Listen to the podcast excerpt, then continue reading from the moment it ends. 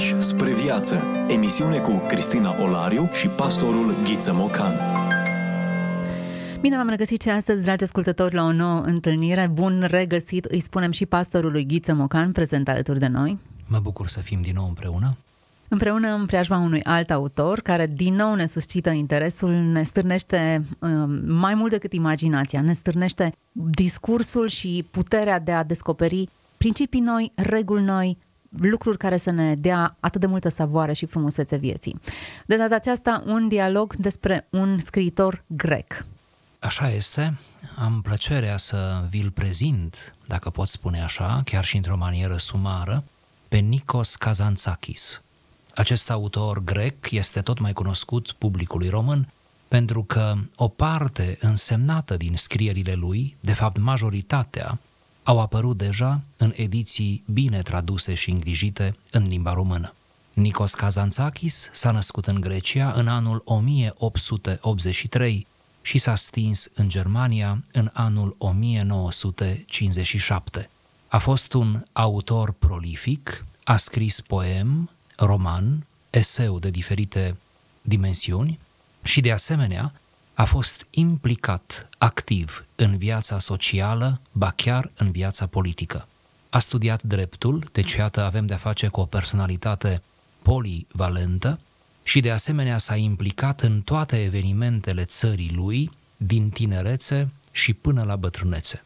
A fost alături de confrații lui, mai ales în momentele grele prin care a trecut Grecia. S-a situat de-a lungul întregii vieți de partea ideilor de stânga, deci a fost un socialist, cum am spune astăzi, iar faptul acesta i-a atras foarte multe critici.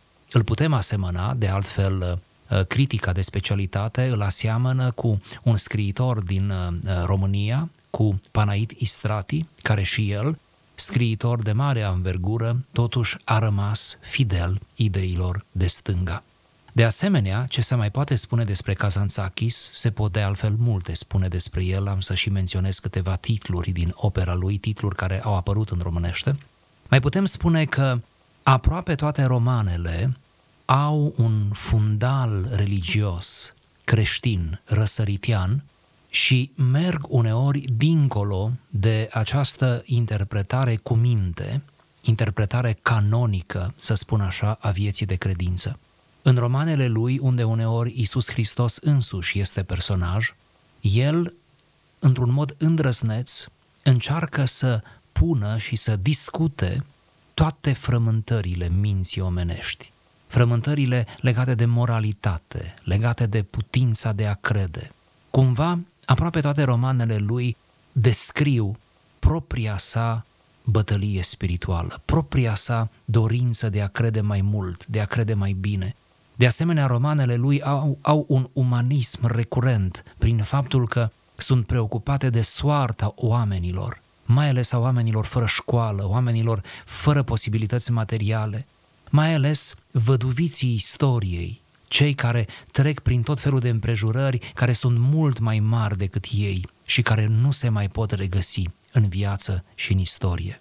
Recomandăm dintre marile lui romane Sărăcuțul lui Dumnezeu, este un roman scris în marginea biografiei lui uh, Francisc de Assisi, unul dintre mari mistici medievali ai apusului.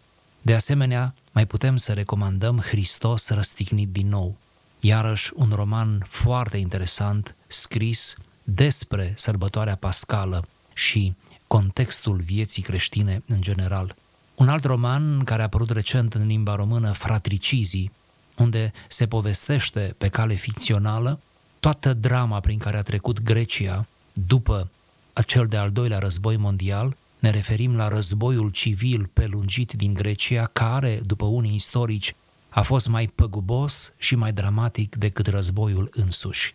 Și, în fine, un alt roman pe care îl recomandăm este Ultima ispită a lui Hristos. Ultima ispită a lui Hristos a fost scris înainte cu doi ani de moarte, adică în 1955, și în care este vorba în tot romanul despre faptul că uh, Domnul Isus Hristos merită apreciat că până și în ultima clipă, când i s-a spus coboară de pe cruce, aceasta a fost ultima ispită a lui Hristos, ispita de a abandona crucea, de a abandona supliciul, suferința, Hristos rămâne pe cruce. Prin faptul că rămâne pe cruce și își dă acolo ultima picătură de sânge, ultima suflare, el rămâne fidel cauzei, fidel destinului său dumnezeiesc și învinge ultima ispită, ispita de a fugi de suferință. Tot acest roman este scris din această perspectivă a unui curaj pe care ar trebui să ni-l asumăm de a înfrunta vicisitudinile vieții, suferința, de a asuma bătălia morală, bătălia spirituală din lăuntrul nostru. Nu vom cita din roman, ci vom cita din prefața pe care autorul însuși o scrie la acest roman și în care încearcă, într-un fel, să justifice de altfel subiectul și abordarea. Această prefață este lămuritoare, zic eu, atât despre Kazantzakis, cât și despre intențiile sale romanești. Să ne apropiem de acest text și să vedem despre ce e vorba. Din tinerețe, neliniștea mea primordială, din care izvorau toate bucuriile mele și toate amărăciunile mele, a fost aceasta. Lupta neîncetată, nemiloasă, dintre duh și trup. În lăuntrul meu erau străvechi forțe omenești și preomenești întunecate ale celui viclean. Înăuntrul meu erau străvechi forțe omenești și preomenești luminoase ale lui Dumnezeu. Iar sufletul meu era câmpul de luptă, unde aceste două armate se loveau și se uneau. Luptă mare. Îmi iubeam trupul și nu voiam să piară. Îmi iubeam sufletul și nu voiam să decadă. Mă căzneam să împac aceste două forțe cosmogonice potrivnice, să simtă că nu sunt dușmani, sunt colaboratori și să se bucure, să mă bucur și eu împreună cu ei de armonie. Fiecare om este teantropic, trup și duh. Iată pentru ce taina lui Hristos nu este numai taina unei anumite religii, este universal umană. În fiecare dintre noi izbucnesc fapta lui Dumnezeu cu omul și, totodată, dorința arzătoare a împăcării. De cele mai multe ori, lupta aceasta nu este îndârjită. Durează puțin. Un suflet slab nu îndură să se împotrivească mult timp trupului. Se îngreunează, devine și el trup și lupta i-a sfârșit. Dar în oamenii responsabili, care au zi și noapte ochii pironiți în datoria cea mai înaltă, lupta dintre trup și duh izbucnește fără milă și poate să dureze până la moarte. Cu cât sunt mai puternice sufletul și trupul, cu atât și lupta este mai rodnică, iar armonia finală mai bogată. Dumnezeu nu iubește sufletele slabe și trupurile molâi. Duhul vrea să aibă a se lupta cu un trup puternic, plin de rezistență. Este o pasăre carnivoră care flămânzește neîncetat, roade carne și o face să dispară asimilând-o. Lupta dintre trup și duh, răzvrătire și rezistență, împăcare și supunere și, în sfârșit, scopul suprem al luptei, unirea cu Dumnezeu, iată urcușul pe care ni l-a luat Hristos și ne cheamă să luăm și noi, pășind pe urmele Lui însângerate. Cum să pornim și noi spre acest foarte înalt vârf unde a ajuns Hristos, întâiul născut fiu al mântuirii? Iată cea mai înaltă datorie a omului care luptă. Așadar, e nevoie, ca să-l putem urma, să cunoaștem adânc lupta lui, să trăim zbuciumul lui, care a învins vicleșugurile înfloritoare ale pământului, cum a jertfit marile și micile bucurii ale omului și a urcat din jertfă în jertfă, din caznă în caznă, pe piscul încercării, pe cruce. Niciodată nu am urmat cu atâta groază călătoria lui însângerată spre Golgota. Niciodată nu am trăit cu atâta încordare cu atâta înțelegere și dragoste viața și patimile lui Hristos, ca în zilele și nopțile în care scriam romanul Ultima ispită a lui Hristos. Scriind mărturisirea aceasta a luptei și mari speranțe a omului, eram atât de emoționat încât ochii îmi lăcrimau. Nu simțisem niciodată cu atâta dulceață, cu atâta durere, cum picura sângele lui Hristos în inima mea. Pentru că Hristos, ca să urce pe piscul jertfei, pe cruce, pe piscul imaterialității la Dumnezeu, a trecut prin toate stadiile omului care luptă. Toate. Și de aceea și durerea lui ne este atât de bine cunoscută și ne este milă de el. Iar victoria lui finală ne pare atât de mult și victoria noastră viitoare. Ceea ce a avut adânc omenesc Hristos ne ajută să-L înțelegem și să-L iubim și să urmărim patimile Lui ca și cum ar fi fost propriile noastre patimi. Dacă nu ar avea în El caldul element omenesc, nu ar putea niciodată să se apropie cu atâta siguranță și tandrețe de inima noastră și nu ar putea să devină model al vieții noastre. Luptăm și noi, îl vedem și pe el că luptă și prindem curaj. Vedem, nu suntem singuri singurei în lume, luptă și el împreună cu noi. Fiecare clipă a lui Hristos este luptă și victorie. A învins farmecul invincibil al simplei bucurii omenești. A învins ispitele, transubstanțiind mereu trupul în duh și urcând. Ajuns în vârful Golgotei, a urcat pe cruce și a dus până la capăt apostolia pe care i-a încredințat-o Dumnezeu. Nu s-a căsătorit, nu a trăit fericit, a ajuns în piscul jertfei. Se află, iată-l, pironit pe cruce. Închise însă ochii fericit și atunci se auzi triumfător strigătul S-a sfârșit, adică mi-am isprăvit datoria. Am fost răstignit, nu am căzut în ispită.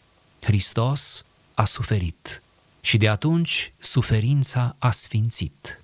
Ispita a luptat până în ultima clipă să-l rătăcească și ispita a fost învinsă. Hristos s-a răstignit și de atunci moartea a fost învinsă. Fiecare piedică în călătoria lui devenea pricină și piatră de hotar a victoriei. De acum avem un model înaintea noastră care ne deschide drumul și ne dă curaj. Frânturi de înțelepciune. Vorbim despre autori care nu au voie să fie uitați. Discuție cu pastorul Ghiță Mocan. Ce text, ce zbatere, ce tensiune, ce pasiune, ce scritură de excepție. E mai mult decât roman, da, chiar dacă n-am pătruns roman efectiv, ci ne-am oprit doar la ușa, la intrare, la, la această prefață, înțelegem ceva din efortul pe care l-a presupus scrierea acestui roman. Așa este, putem spune că acest roman, și nu e singurul al lui Kazantzakis, dar mai ales acesta, scris la zenitul vieții, e un roman confesiv. De altfel, el se pune în toată zbaterea acestui roman și din fiecare pagină aproape transpare această întrebare tulburătoare. Mă calific eu? Este lupta mea cât de cât asemănătoare cu lupta lui Hristos? Sunt eu victorios în plan moral, în plan spiritual? Reușesc eu să mă lepăd de lume, să mă dezleg, să mă desprind din toate ale lumii?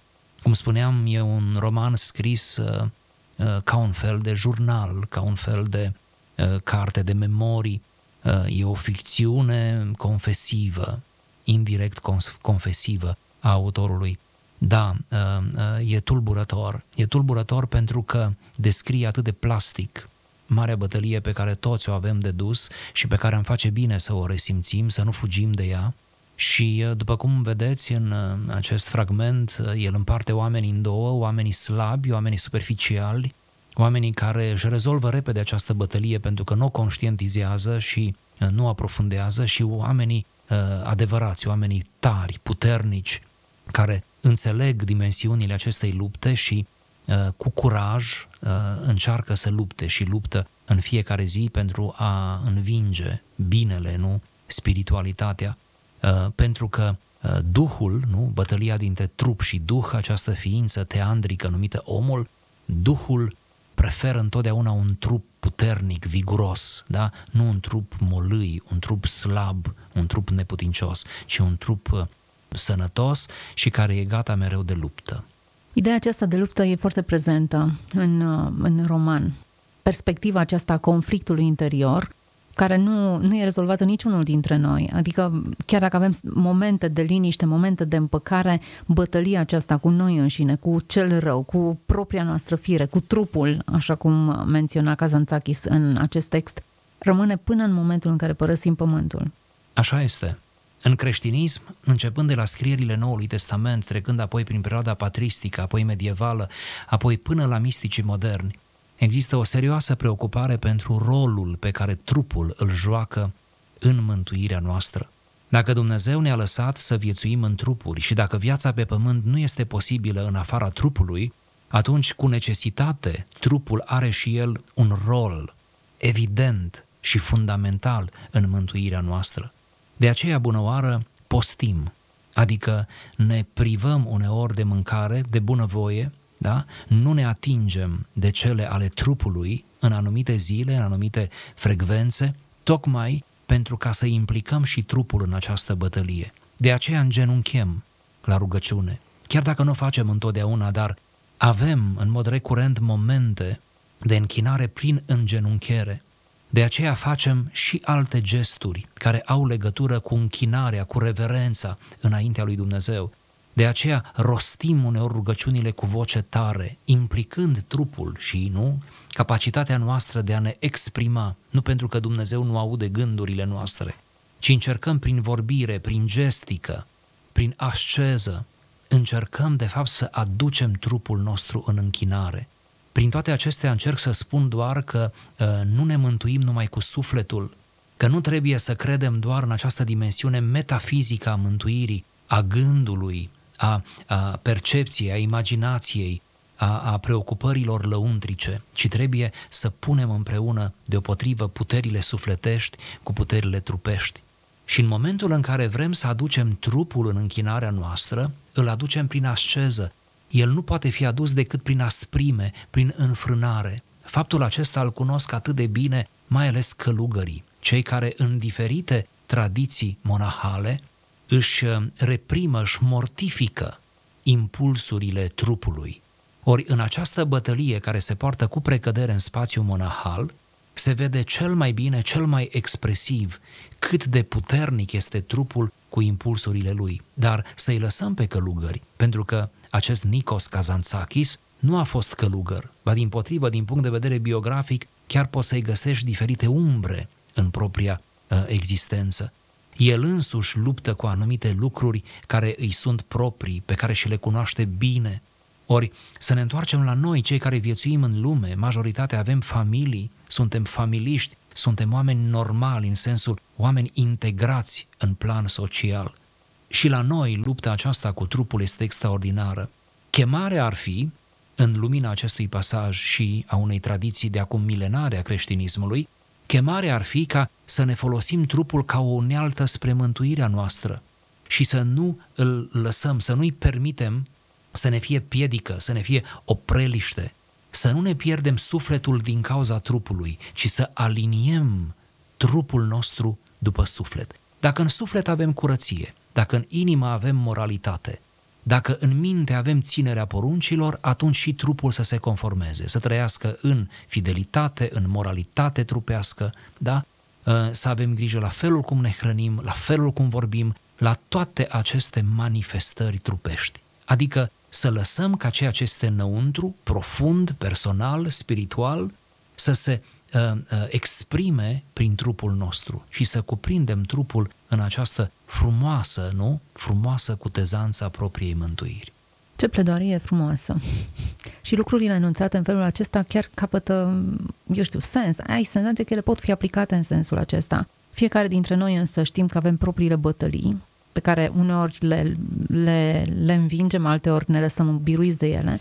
Și în tot acest, această mișcare, acest dans, regăsim presiunea și tensiunea pe care Kazantzakis o descrie aici. Romanul său, ficțiune de altfel, nu e singurul care a încercat să, să se poziționeze undeva contemporan cu Mântuitorul. Au încercat mari scenariști și regizori, alți scriitori, au încercat să decifreze povestea și să regăsească unde e de fapt puterea din acest om care îl face să spună nu unor ispite imposibil omenești. Pentru că Hristos a fost 100% om, 100% Dumnezeu, înseamnă că are simțit 100% această tensiune și această bătălie în propria lui carne și trup și viață. Reia o frază din citatul anterior. Cu cât sunt mai puternice sufletul și trupul, cu atât și lupta este mai rodnică, iar armonia finală mai bogată. Dumnezeu nu iubește sufletele slabe și trupurile molâi. Duhul vrea să aibă a se lupta cu un trup puternic, plin de rezistență. Este o pasăre carnivoră care flămânzește neîncetat, roade carne și o face să dispară, asimilând-o. Am preferat să citez decât să parafrazez, pentru că aici atât de frumos ni se scoate în evidență această dimensiune a vitalității, deopotrivă a sufletului și a trupului. În final, această bătălie purtată până la ultima ei consecință trebuie să ajungă la pace, să cadă cumva la pace, astfel încât trupul să fie adus prin asceză la dimensiunea, la înălțimea unde s-a suit sufletul. Și în momentul în care faptul acesta se întâmplă, dar imaginați-vă că se întâmplă de-a lungul unor ani da, de umblare cu Dumnezeu, de-a lungul unei vieți, oricât ar fi de lungă, în momentul în care lucrul acesta este atins într-un final, de fapt se face în sfârșit pace între suflet și trup. În sfârșit am ajuns, atât cât poate omul să ajungă, la acel acord, la acea armonie spre care tânjam din momentul convertirii noastre, din momentul în care am început această bătălie și trupul ni l-am adus pur și simplu la nivelul sufletului și trăim în deplin armonie. Cumva o armonie care uh, se vrea a fi un fel de ecou a vieții inocente pe care protopărinții noștri au trăit-o înainte de cădere. Să nu uităm că Apostolul Pavel menționează o bătălie interioară. La un moment dat spune că zidul care era între cei doi a fost surpat, referindu-se la separarea dintre noi și Dumnezeu. Dar apoi, rea această bătălie interioară pe care o avem noi cu propria noastră fire pământească, pacea aceasta poate fi adusă, pacea aceasta e greu de menținut, iar cât, și deși simt că repet lucrul acesta, cred că e ideea centrală. Bătălia încă nu a încetat pentru niciun dintre noi, ceea ce înseamnă o stare de alertă continuă, o stare de autoanaliză interioară a relațiilor, a gândurilor, a trăirilor și a trupului. Iată, toate lucrurile se leagă. Iar bătălia nu a încetat din cauza că trupul nu a încetat viața. Câte vreme suntem vii, adică trupul ne este viu, bătălia continuă. Uh, mai este un element care aș vrea să-l subliniez. Apare aici în textul lui Kazantzakis, dar el este prezent în forme mult mai amănunțite în teologia dogmatică a creștinismului, anume că suferințele lui Hristos, patimile sale, ar trebui să ne slujească nouă ca exemple în suferințele noastre. Ce vrea să spună asta? Vrea să spună că moartea lui Hristos, jertfa lui, nu ar trebui să o citim doar în cheie soteurologică, adică mântuitoare. Prin moartea lui avem noi viață veșnică. Da, așa este. Dar trebuie să luăm moartea lui Hristos, patimile sale și în sens pedagogic. Și să înțelegem că orice suferință a noastră, respectând proporțiile de sigur, este o identificare cu suferințele lui Hristos – și atunci când noi suferim, mai ales când suferim pentru Hristos, pentru Evanghelie, când ne purtăm crucea, ori noțiunea de a-ți purta crucea în discursul Mântuitorului din Evanghelii, spre asta trimite mai degrabă, nu spre suferințele inerente date de natura noastră limitată și efemeră, ci spre suferințele pentru o cauză mai mare decât noi, suferințele pentru Hristos. Deci mai ales când suferim pentru El, din cauza Lui, datorită ținerii principiilor, a rămânerii în credință, atunci, de fapt, suferințele noastre se identifică cu suferințele lui Hristos. Ideea nu este nouă, este veche de, cât, de când Scriptura. Apostolul Pavel nu se sfiește să spună că încearcă să întregească prin suferințele lui patimile lui Hristos. Iar faptul acesta nu vrea să arate că patimile lui Hristos sunt insuficiente, că noi am putea într-un fel să-L completăm pe Dumnezeu. O, nu! Patimile Lui, moartea Lui, din punct de vedere soteorologic, este definitivă și suficientă. Doar că, în plan pedagogic, în plan pur duhovnicesc, al urcușului nostru spiritual, suferințele noastre le regăsesc pe ale Lui și cumva ne, a, ne, ne asociem cu Hristos în suferință. Nu este greșit că atunci când ne e mai greu, în mijlocul suferințelor, a durerilor, a părăsirilor noastre, să apelăm la această asociere și să-L rugăm pe El să ne fie alături, El care știe ce înseamnă părăsirea, știe ce înseamnă durerea fizică, durerea emoțională, bătălia profund spirituală. Să ne aducem aminte că pe cruce Domnul Iisus Hristos a spus Eli, Eli, lama sabactani, Dumnezeul meu, Dumnezeul meu, pentru ce mai părăsit? Ori în fața părăsirii tatălui, ce mai însemna părăsirea ucenicilor? Sigur, și ucenicii l-au părăsit înainte, dar acum avea parte de o părăsire mai mare. Așa că așezarea pe cruce a Domnului Isus Hristos însemna de fapt chiar pentru un moment o izolare, cum este greu să ne o imaginăm noi astăzi. Deci ar fi o încurajare ca să privim și pedagogic spre patimile Mântuitorului. Acum, dacă ne amintim, Apostolul Pavel spunea uh, la un moment dat să împlinim și noi ce ce lipsește uh, patimilor lui Hristos. Uimitoare afirmație în contextul în care toți știm că jertfa este completă, suficientă, nu mai ai ce să adaugi la ea, e, e suficientă pentru păcatele și pentru mântuirea întregii lumi. Dar cred că aceste patimi pe care, și poate e în spiritul textului pe care noi l-am citit, nu se referă neapărat la suferințele omenești pe care în mod curent le trăim. Eu știu că avem anumite pierderi, că suferim în boli sau anumite lucruri, ci aceste patimi au mai degrabă conotația aceasta de luptă cu, cu noi înșine, luptă cu patimile, persecuții pe care le putem experimenta. Cred că de multe ori suferința în termenii Bibliei e foarte diferită de ceea ce noi numim suferință. Adevărata suferință este tocmai această tensiune puternică între duh și trup. Și una dintre cântările destul de vechi uh, pe care am auzit-o recent, la un moment dat refrenul spunea când îl vom vedea pe Iisus, vom pune uh, crucea jos, de atunci se sfârșește, sfârșește termenul acesta de cruce, de patimă, de durere, dar nu vom mai fi ispitiți. Va, va înceta această tensiune. De fapt, aici e marea greutate, marea povara crucii. Nu în faptul că nu ne înțelegem unii cu alții, ci în propria noastră patimă ne- neînțelegere, încăpățânare, fire pământească.